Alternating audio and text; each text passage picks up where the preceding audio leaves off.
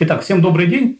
Это экспериментальный выпуск подкаста «Ворона на проводе». Э, с вами Данил Кузнецов, главный редактор портала QHSE, и Людмила Мизинцева, э, главный научный коммуникатор э, Высшей школы экономики. Всем привет. У нас в гостях Антон Поздняков, создатель подкаста Big Bird Theory. Антон, еще раз добрый день. Добрый день. Если что, подкаст можно и по-русски «Теория большой бороды» называть. Нам бы действительно сегодня хотелось поговорить э, о подкасте как медийном продукте, о том, насколько он эффективен, насколько он полезен, интересен читателям, как его продвигать, э, как, как, какие новые форматы существуют, э, окупаются ли подкасты, можно ли с помощью них зарабатывать достаточно денег, чтобы существовать подкастеру независимому. Антон, а когда вы сами начали производить подкасты, что послужило толчком? А, я первые подкасты свои записывал еще когда работал на сайте keder.com. А, мы там писали об IT, ну, это, собственно, портал до сих пор а, существует, и тогда уже в существующий подкаст я начал встраиваться. Э, назывался тогда Кедрокаст, сейчас он ребрендирован как Cast, который ведет э, Саша Лепота. Ну вот э, тогда это были мои, по сути, рабочие обязанности, а потом вылились в те проекты, которыми я занимаюсь сейчас. То есть ваш подкаст, собственно, стал таким вашим личным сайт-проектом? Ну, изначально, да. Изначально можно сказать, что мне хотелось где-то развивать на какой-то площадке развивать тему науки и космоса. Я пробовал это делать на кедре, на кедре это не очень зашло. А потом я, собственно, решил податься в подкасты. Вот была такая идея, и с тех пор я, я этим регулярно занимаюсь. А после того, как вы стартовали, стали записывать первые подкасты, э, вот вы думали о продвижении, разрабатывали какую-то стратегию, какие шаги предприняли для того, чтобы завоевать своих слушателей? Ну, я сейчас боюсь э, немножечко как это подрубить э, э, тоненькие столбики, на которых стоят большинство курсов о подкастах, которые предлагают вам рассказать сейчас, э, как вообще подкасты продвигать. А, да, в этом плане, скорее всего, как это, вывод, который можно сделать после всех историй продвижения, что подкасты продвигаются примерно никак. А, то есть и по, по, по-хорошему работает единственный э, путь. Это делай хорошо, хорошо будет. А в остальном, да, конечно, все, опять же, расскажут вам, что приглашайте медийных гостей, просите их делиться выпусками с ними, больше людей будут узнавать. Э, таким образом, там, у вас будет увеличиваться охват, новые люди будут приходить, оставаться, слушать дальше. Но это довольно банальные вещи, мне кажется, которые на поверхности плавают. В целом, э, подкасты из того опыта, который есть у меня, и из э, того опыта общения с э, другими подкастерами в сообществе русскоязычном, я могу сказать, что самый эффективный способ распространения — это сарафанное радио. А чтобы работало сарафанное радио, должен быть качественный продукт. То есть, по сути, все упирается в то, насколько качественно ты делаешь. И получить какой-то взрывной рост подкаста, особенно нового, довольно сложно. То есть, должно сложиться куча факторов, либо там продвижением должен заняться какой-нибудь сервис, который фактически у нас на данный момент есть один сервис, который более-менее умеет продвигать подкасты, это Яндекс Музыка, но там есть свои особенности, э, связанные с этим сервисом. А у меня, например, сервис Яндекс Музыка не работает, то есть не на, далеко на всю русскоязычную аудиторию он распространяется, плюс там есть свои ограничения. В общем, если подкаст, скажем так, независимый, то кроме как делать хорошо и делать долго, делать постоянно и ждать просто, что органически со временем что-то придет, наверное, не стоит. Понятное дело, если есть какая-то аудитория по соцсетям, туда нужно шарить выпуски, понятное дело, что гости тоже помогают, понятное дело, что какие-нибудь там упоминания подкастов в подборках и, возможно, в комментариях под статьями релевантными что-нибудь такое. То есть э, такого плана распространения тоже работает, но в целом э, с продвижением у подкаста достаточно тяжело, потому что подкасты все еще остаются достаточно э, нишевой историей, непонятной широкой аудитории. Э, в конце концов, э, порог вхождения в подкасты для слушателя он все еще довольно высокий, э, банально потому что э, зачастую если, например, у человека особенно там не iOS-устройство, то у него вообще нет приложения, которое а, по дефолту открывает подкасты. Сейчас там Google подкасты что-то с этим делают, но, а, как правило, а, распространение подкастов, вот если мы представим себе какого-то человека, с которым мы рандомного человека, да, с которым мы проконтактировали, он потенциально попадает в нашу целевую аудиторию, и нужно убедить его послушать подкаст, то количество действий, которые ему нужно предпринять, чтобы этот подкаст послушать, чтобы на него подписаться, оно гораздо, ну, оно очень высокое и неочевидное. Например, если кому-то говоришь, э, посмотри видео, да, человек уже на подкорке понимает, что, скорее всего, это видео в YouTube. В YouTube он понимает, как можно поискать, что такое каналы, как работают подписки и так далее.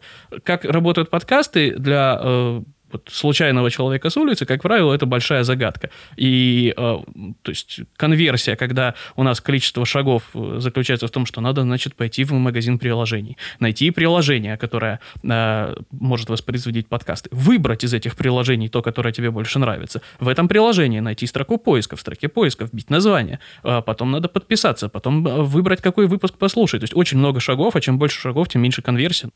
Посмотреть видео на YouTube тоже, на самом деле, довольно непростая задача, просто все знают, что такое YouTube. То есть здесь э, э, недостаток э, знаний людей о том, что такое подкасты, и вот того, что, опять же, в английском называется awareness. Э, мне кажется, сложно найти, по крайней мере, мне сейчас сложно найти емкое русское слово, которое бы это правильно передало. Но в целом, то есть люди мало знают о том, что такое подкасты, поэтому для них сложно э, понять, вот если я им просто скажу, послушай такой-то подкаст, то а, как это сделать для человека может быть вполне не очевидно. И в этом как бы основная проблема а, в том, что барьер для входа в подкасты для слушателей достаточно выс- высокий. Да, это а, потихонечку исправляется. Может быть, когда-нибудь даже Spotify, пусть у него и ограниченная аудитория, запустит, наконец, подкасты на русскоязычных рынках в своем приложении. Но это остается основным блокирующим фактором, я бы сказал я пытаюсь соотнести то, что вы говорите с собой и понять, а как же я, какова моя стратегия поиска подкастов. Я как раз потенциально, а, мне кажется, подходящая аудитория. Вчера слушала ваши подкасты, и все первое, что я сделала, это забила в Google название подкаста, он выпал, но у меня стоит Яндекс Музыка, и, собственно, сразу можно было слушать в приложении, но можно было слушать и не в приложении собственно, просто через браузер возможность. Поэтому я согласна, что это не так прозрачно, как с YouTube, но у меня скорее, как у пользователя, вызывает вопрос, вот в перечне вопросов, которые вы перечисляли, э, что же послушать? И практически каждый день, выбегая на пробежку, я задаю себе вопрос, что поставить. Э, и вот этот вопрос не через что, а что. Может быть, если бы это был один клик э, э, и... Тебе не хватает рекомендаций контента. Э, да, скорее рекомендательный, хотя я тоже нашла себе людей, которые освещают в телеграм-каналах подкасты англоязычные и русскоязычные, и довольно часто оттуда забираю, оттуда забираю эту информацию. То есть мне кажется, что это вокруг растущий сервис есть, а, я согласна, что если ты делаешь это в один клик, э, это удобнее. Это удобнее, но в принципе вбить в Google тоже норма. Ну, вы понимаете, чтобы вбить в Google, надо сначала знать, что вбивать в Google. И это еще одна большая проблема подкастов, это то, что там называют discoverability, то есть сложно находить действительно новый и понимать, что стоит э, слушать, а что нет. И это как бы и преимущество, точнее, это следствие из э, того, как распространяются подкасты, э, которые являются как бы и преимуществом их, и недостатком одновременно.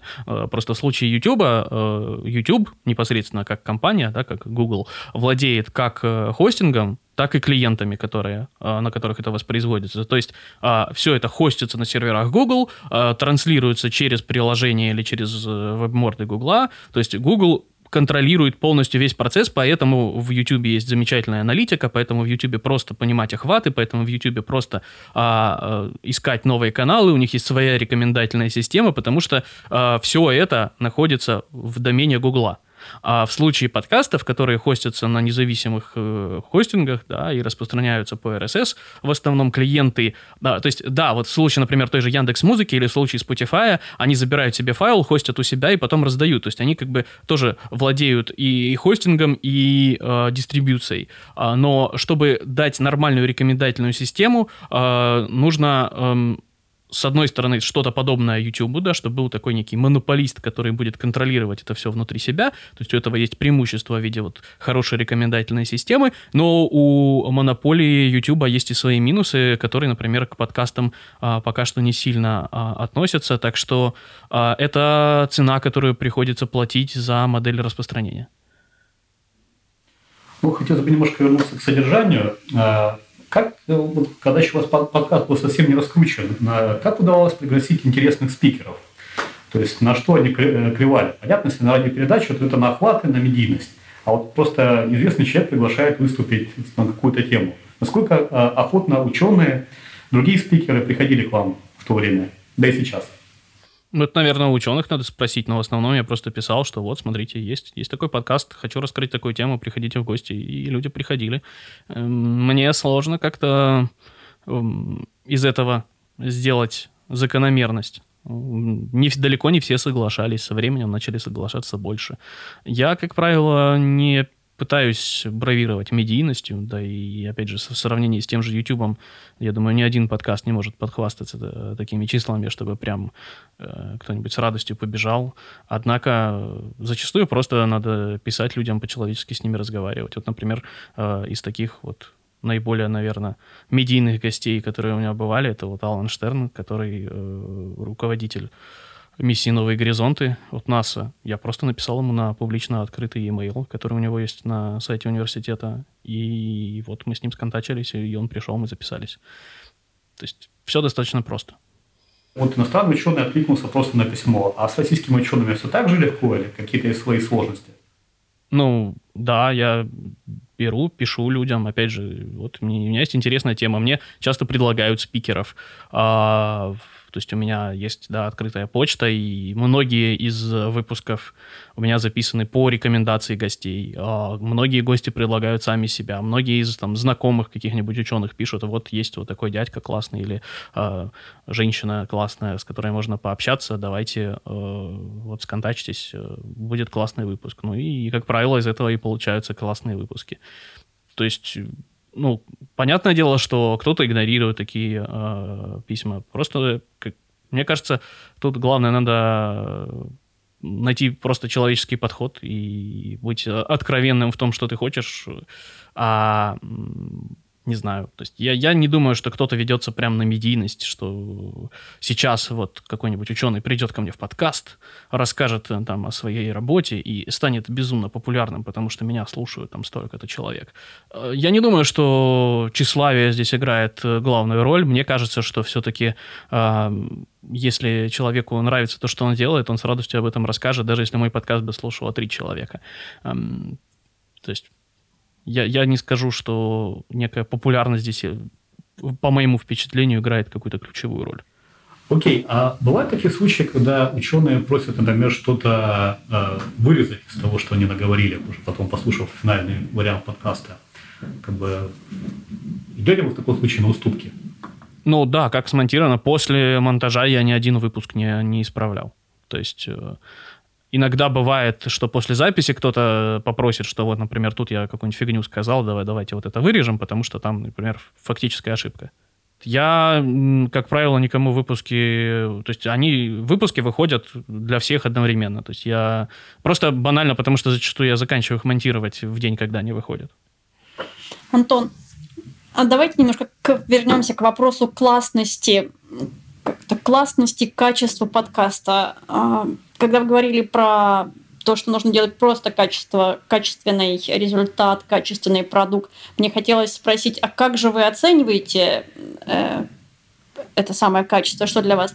А потом, может как-то очень серьезно получается. Мне сразу хотелось, чтобы вы рассказали э, про что-нибудь самое классное в вашем опыте, про самый классный продукт, самый классный разговор. Вот можно посерьезнее, можно менее серьезно ответить или на оба вопроса у меня все довольно субъективно происходит. Если мне что-то нравится, я это выпускаю, и, в принципе, у меня довольно диктаторские отношения с аудиторией в этом плане. То есть э, я не то чтобы иду на поводу, что вот там не знаю, э, задавай вопросы короче, или наоборот, задавай вопросы длиннее, или там э, делай более подробные э, разборы какой-нибудь темы, или наоборот, делай более поверхностные. То есть, в конце концов, на всех не наздравствуешься, и то есть всегда найдутся люди, которым что-то не нравится. Поэтому у меня критерий достаточно простой по качеству контента. Это так, так, чтобы нравилось мне. Если мне не нравится, я не публикую. У меня было, наверное, один точно такой был выпуск, который я записал и не опубликовал, и, по-моему, больше таких не было. А, вот. Но, э, возможно, я немножечко забываю что-то, но вот один выпуск я точно помню, он еще был на э, начальных этапах становления подкаста, То есть э, здесь исключительно такое субъективное мерило. Если как бы, мне что-то бы не понравилось, наверное, я бы это не выпускал в эфир. А, поэтому основной критик э, в данном случае это я сам. А, Касательно чего-то самого классного, вы знаете, очень сложно выделять, э, как это, тут э, каждый выпуск подкаста э, это такое что-то, что ты сотворил, так или иначе, к чему приложил руку, это как выбирать, кого из детей ты любишь больше. Наверное, где-то в глубине души есть какие-то предпочтения, но публично их озвучивать как-то нехорошо относительно тех, кого ты любишь меньше. Хочется верить, что каждый мой следующий выпуск лучше предыдущий хоть на чуть-чуть. Это будет значит, что мы как это, идем а, по наклонной, но вверх. А вы ориентируетесь на все-таки, ну, насколько понимаю, нет, да, на э, комментарии пользователей, какие-то их э, письма и прочее? Ну, безусловно, я что-то пытаюсь, то есть какой-то конструктивный момент э, я э, из этих э, комментариев, то есть мне приходит достаточно много фидбэка, и, безусловно, там большая часть него, из него положительный. Я имею в виду, что э, если нету собственного видения, э, то есть собственное видение всегда должно при, быть приоритетным, потому что э, у, так или иначе у аудитории будут очень разные взгляды. Кому-то нравится одно, кому-то нравится другое, кому-то нравится третье, и э, именно адаптировать формат я считаю, под фидбэк аудитории неправильно, потому что, опять же, вот э, скажет тебе один из слушателей, что вот мне кажется, надо подкасты там делать вправо. А ты начинаешь делать вправо, тебе пишет следующий, надо подкасты делать влево. Ты такой думаешь, хм, наверное, да, надо, наверное, делать влево. Потом тебе пишет э, третий пользователь, говорит, нет, вообще назад и вверх давай развернемся. Ты такой думаешь, ну, как бы я уже три раза разворачивался, куда мне еще разворачиваться? Поэтому, э, понятное дело, это как бы общую, э, то есть какие-то микродвижения э, в плане путешествия, да, нужно учитывать, то есть э, э, фидбэк фидбэк аудитории, он, безусловно, важен, однако э, сказать, что как-то на общее видение он может повлиять, то есть, ну, я предпочитаю все-таки ориентироваться на свой какой-то внутренний компас в этом плане. А можете тогда в двух словах как-то концептуально вот свое видение вашего подкаста описать? Ну, я, по-моему, уже это сделал. Я беседую с людьми, которые мне интересны, э, о том, что интересно мне.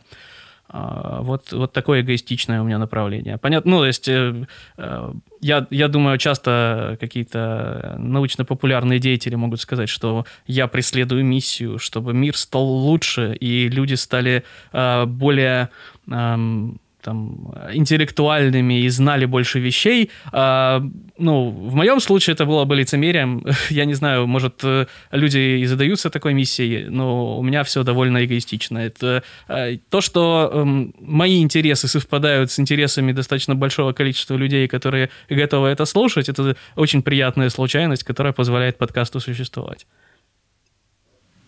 Мне не хватило в этом ответе. Он прекрасен э, по всей своей субъективности. А, не даже не, а мне интересно. Ну, то есть, э, вот мы делаем подкасты о том, что мне интересно, и дальше хотя бы что-то, что... А мне интересен мир, планета, космос, личность. Э, то есть, если бы я вчера не послушала вас, ваш подкаст, то я слушала бы сейчас это выступление – то я бы не поняла, о чем речь. Ну, если мы пытаемся как-то пичить подкаст, да, то есть если сформировать какое-то о нем общее впечатление, то да, у меня основная тематика это а, все-таки э, космос, физика, астрофизика, то есть подкаст о науке и космосе, я бы сказал. Однако я не чураюсь ответвлений. Вот, например, у меня был выпуск про геологию, например. А, был, понятное дело, что физика инкапсулирует в себе по-хорошему все естественные науки и а, Тут, наверное, сейчас, если меня слушают какие-нибудь там химики и биологи, не начнут э, кидаться в меня пробирками и что там у биологов, а вот. Но, э, то есть, да, понятное дело, можно сказать, что да, а вот подкаст в основном о физике, но какие-то, опять же, ответвления, там, например, там, об ошибках мышления. Вот у меня недавно был подкаст, э, в котором мы говорили об ошибках мышления на примере футбола. Почему нет? Ну, то есть, это интересная тема. А, при этом, ну, все-таки красной линии проходит, наверное, э, по большей части все-таки космос, э, космонавтика, я бы сказал, и астрофизика. То есть астрономию я бы сюда не очень вплетал, потому что астрономия все-таки наука наблюдательная, и особенно любительская астрономия, а тут я полный профан. А у меня бывают выпуски с людьми, которые в этом что-то понимают, однако вот основная линия подкаста — это все-таки какие-то разговоры о науке и в основном в которые связаны так или иначе с космической тематикой. Вы не захотели выделять э, те, которые нравятся вам больше всего передачи, а вот среди зрителей какие вызвали наибольший отклик и наибольший интерес? Можно такой топ-5, да, которые лучше всего зашли зрителям? Что мы будем слушать сегодня вечером после да, того, после, как после придем... общения с вами? Да. А, послушать сегодня, сегодня вечером есть замечательный 291 э, выпуск, который можно включить.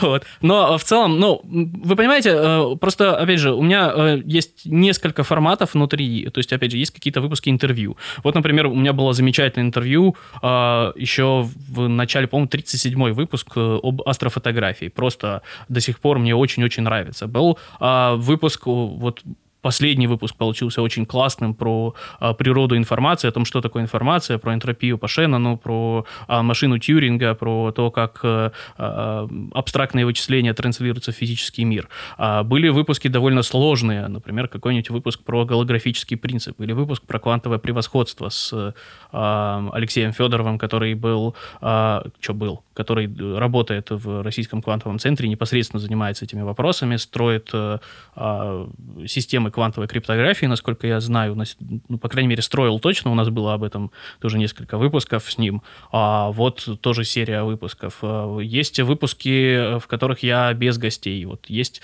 выпуск, опять же, о том, что такое энтропия, есть выпуск э, э, «Все, что нужно знать о черных дырах», есть выпуск о нейтронных звездах, то есть это такие больше фундаментальные выпуски, которые никак не привязаны ко времени, и э, при этом они ну, дают достаточно глубокое, как понимание, наверное, понятное дело, нам там, далеко до университетских каких-то курсов, которые, на которые нужно ходить годами и иметь как минимум какую-то научную базу, но, в принципе, как мне кажется, э, довольно полно могут представить э, человеку, который тема интересуется, но не обязательно имеет какую-то профильную подготовку, о вот каких-то а, темах из астрофизики, которые довольно сложные. А, был выпуск про там голографический принцип, тоже очень э, сложная тема, которая сейчас активно а, развивается, да, для которого мне там понадобилось пересмотреть э, кучу лекций Леонарда Саскинда, чтобы как-то это упаковать там, в те э, 40 минут, которые я себе там, отвел на этот выпуск. То есть это то, что я только вот из памяти могу называть. Да? Есть выпуски, которые э, более-менее новостные, да? а, которые говорят там, о последних событиях, то есть они чуть больше прибиты ко времени, но это не значит, что их, например, тоже нельзя послушать как некую ретроспективу. Э, куча выпусков там о непосредственно космических компаниях, э, таких как как, ну, в первую очередь, SpaceX, как самая медийная а, вообще, а, наверное, вообще SpaceX, наверное, самая медийная сейчас история вокруг космоса. Понятное дело, у SpaceX тоже очень много. Так что я, я могу долго так еще перечислять. Я помню довольно много выпусков своих. А, меня еще привлекло э, момент, когда вы говорили, что переупаковали физические теории в 40-минутный разговор. Вот. А как вообще происходит у вас этот процесс переупаковки? Вы готовите какой-то сценарий подкаста – то есть какие-то тезисы, которые хотите рассказать, и как вы понимаете, ну, какой тон выдержать, э, до какой степени упростить теории, э, которые, о которых вы хотите рассказать?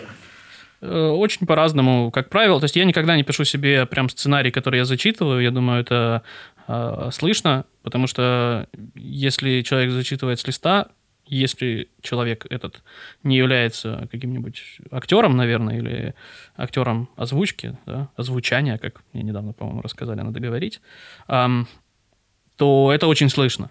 То есть я, мне такое не нравится. Я э, зачастую просто выписываю себе какие-то тезисы, то есть э, в тезисном виде, то есть нужно поговорить вот об этом, об этом, об этом, об этом, э, продумываю общую структуру выпуска, то есть сначала, значит, рассказываем там вот эту часть, потом рассказываем вот эту часть, э, как между собой их логически залинковать, э, ну и вот становлюсь и говорю в микрофон.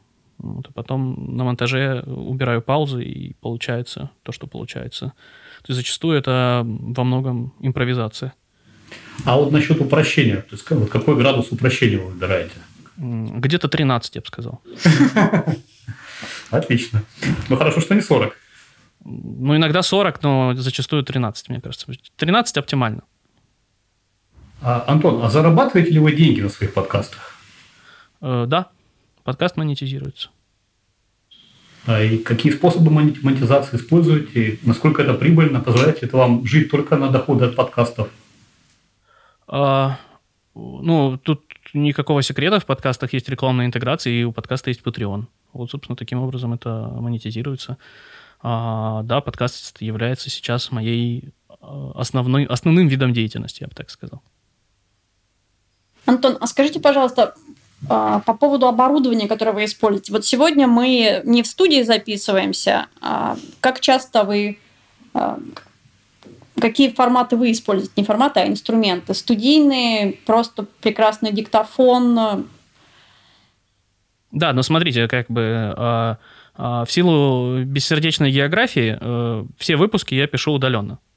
А, вот. Нет, не, вру, не все. У меня был один выпуск, который я писал на выезде, когда приезжал на конференцию в Минск. Это был единственный выпуск подкаста, который я записал с гостем а, не э, в онлайн-режиме, да, не созваниваясь там по какому-нибудь э, скайпу, зуму, дискорду и так далее. Э, в этом плане э, я на своей стороне долгое время, наверное, выпуск в 250 использовал микрофон э, Blue Yeti, очень популярный микрофон, после чего я, значит, переехал на еще более популярный микрофон. Э, это э, Shure SM7B, вот тот самый, который у Джо Рогана можно увидеть, да, и в куче, в куче, куче других подкастов. А, меня полностью устраивает. То есть я на своей стороне всегда пишу дорожку локально, а с гостем уже как получится. Э, иногда, например, там московская наша часть команды может отправить микрофон гостю. Иногда гостя умудряется, э, получается пригласить на студию, где мы просто созваниваемся, его на студии пишут локально, а я у себя пишу локально, потом я эти дорожки свожу вместе. Ну, собственно, примерно как мы сейчас с вами делаем, насколько я понимаю. Так что вот из оборудования все, все довольно просто. У меня есть микрофон, ноутбук, я в него пишу. Есть ли какие-то еще такие вот оригинальные подкасты, научпопы, которые вот так, так, используются совсем иной формат подачи материала, и которые вы слушаете? Mm. Ну, прям кардинально другой. Я, опять же, я не знаю подкастов, которые прям как-то кардинально отличаются. То есть есть, да, несколько видов форматов. А, ну вот, например, из научпоп русскоязычных подкастов, да, что, что я могу вспомнить. А, Крит Мыш есть. А Саша Головин делает замечательный подкаст тоже. Ну, у него исключительно интервью, он приглашает гостей, а, рассказывает э, об интересных темах, которые так или иначе крутятся вокруг критического мышления. Есть подкаст э, «Голый землекоп», э, который ведет Илья Колмановский. Вот мы, кстати, у нас с ним был тоже выпуск относительно недавно.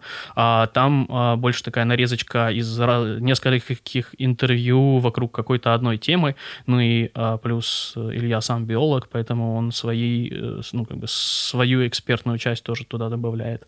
А, есть подкаст э, белорусского издания, который называется «Oh Hi Mars», э, тоже делают очень неплохо, но, к сожалению, редко. Надо бы делать э, почаще, я их за это периодически э, пинаю. Э, есть подкаст э, «Опытные на кухне». Ребята тоже делают э, очень давно, я бы сказал, подкаст.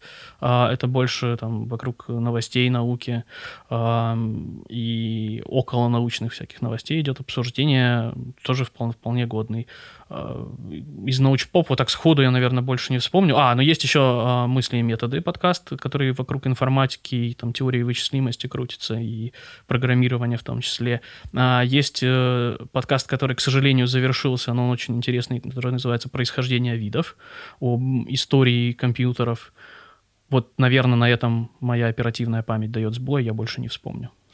А какие бы подкасты вы порекомендовали делать вот университетам, пресс-службам университетов, научным коммуникаторам, которые вы хотели все-таки продвигать э, своих ученых, свою науку, в каком формате и что может зайти? То есть такое вот наставление юным академическим подкастерам, да. Ой, вы знаете, э, я не возьмусь никого учить, тем более как-то рекомендовать, потому что я ответ правильный я не знаю.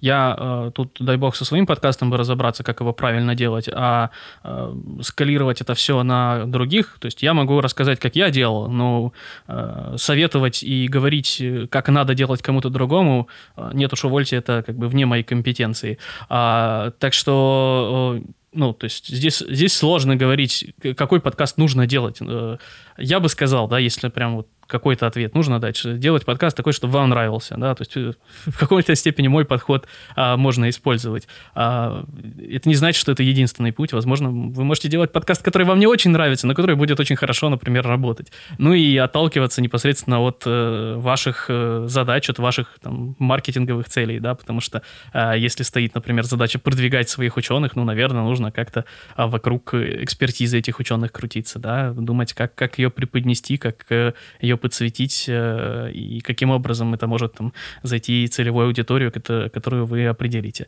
А если нужно продвигать, я не знаю, вообще общая да, узнаваемость бренда университета увеличивать, ну, наверное, для этого нужно какие-то более, эм, скажем так, истории, связанные с э, широкой аудиторией рассказывать, да, и как-то в это дело. Э, как делать медиа, я вам, к сожалению, не подскажу, я умею делать только то, что делаю сам, а опять же, я не думаю, что мой опыт релевантен для всех остальных подкастов автоматически, просто потому что они тоже называются подкасты. Попрошу вас э, вот буквально в двух-трех словах, как вы сейчас нам пообещали, я могу рассказать свой опыт. Он же ведь не просто сводится к тому, что я делаю только, что мне интересно. А мне вот очень хочется услышать, а как? Как родился первый, первый выпуск? Как родилась идея? Как были гениальные инсайты. Вот этого чувака я прочитала, или, не знаю, я его только что видел в какой-то передаче, и я хочу точно с ним поговорить. Или вот статья вышла в Nature, я хочу перелопатить всех-всех-всех, найти связи, но я выйду на него, э, и он будет у меня в, в подкасте. Ну, где-то так и происходит, да.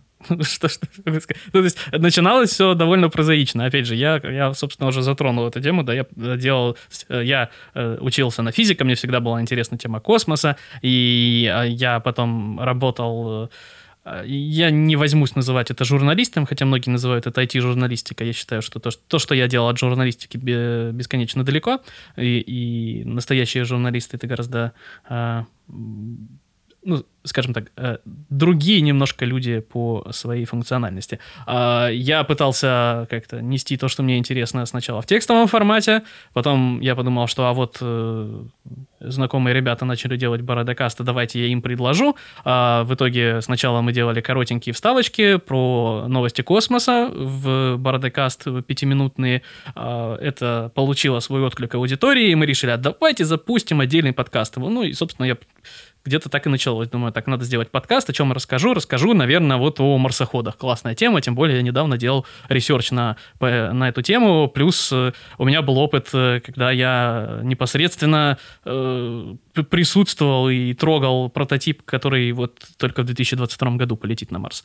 А как не про марсоходы рассказать, тем более вот э, есть у меня такой опыт. И решил сделать э, выпуск. Сделал выпуск, люди пишут, о, давай еще. Я думаю, надо делать еще. Ну и дальше как это покатилось. Как в э, описаниях персонажей в замечательном мультике про остров Сорокович. Да? Связался с подкастерами и покатился. Ну, я думаю, на этой позитивной ноте мы, в принципе... Что, спасибо, да, да спасибо. спасибо за то, что поделились опытом. Я готова, я настроена. У меня теперь есть 200, сколько, 51 выпуск. Это 250 дней можно не... 291. 291. Почти год я могу не думать, что слушать на пробежках. Это просто благословение какое-то, а не встреча. Ну, да, я думаю, к концу года ну, несложно посчитать, сколько еще выпусков накапает. У меня же есть еще отдельная... Вот, кстати, из того, что я не сказал, как делать. Э, опять же, может, это не для всех подкастов подходит, но я считаю, что для подкастов очень важна регулярность и постоянство. Вот у меня, собственно, э, очень просто определять возраст подкаста, потому что вот у меня 291 выпуск, и значит, подкасту 291 неделя. Потому что я ни одной недели не пропустил еще за все время, и надеюсь, у меня этот стрик будет продолжаться. Ну, наверное, это, кстати, самое главное, что я и сейчас э, и, да, вынесла из разговора о том, что подкасты э, про качество э, и количество, что необходимо постоянно делать. То есть как делать, делай. Ну да, и раз уж мы как это, раз уж мы затронули тему пробежки, то тут э, часто ее почему-то приписывают мне эту фразу в, в подкаст-сообществе, однако далеко не я ее родил, но что подкасты это не спринт, подкасты это марафон, и в этом плане подход очень похожий. То есть в спринте можно пробежать и за 9 с небольшим секунд э, добиться невероятных результатов, а марафон нужно бежать и бежать и бежать и бежать и бежать, и потом еще бежать, бежать и бежать а потом бежать двое быстрее. Ну да, если, если остаются силы, то да. В идеале надо еще да, и ускоряться потихоньку. Большое спасибо, Антон. Вам также большое спасибо за приглашение. Я получил удовольствие от этой записи. Спасибо. До свидания. Пока.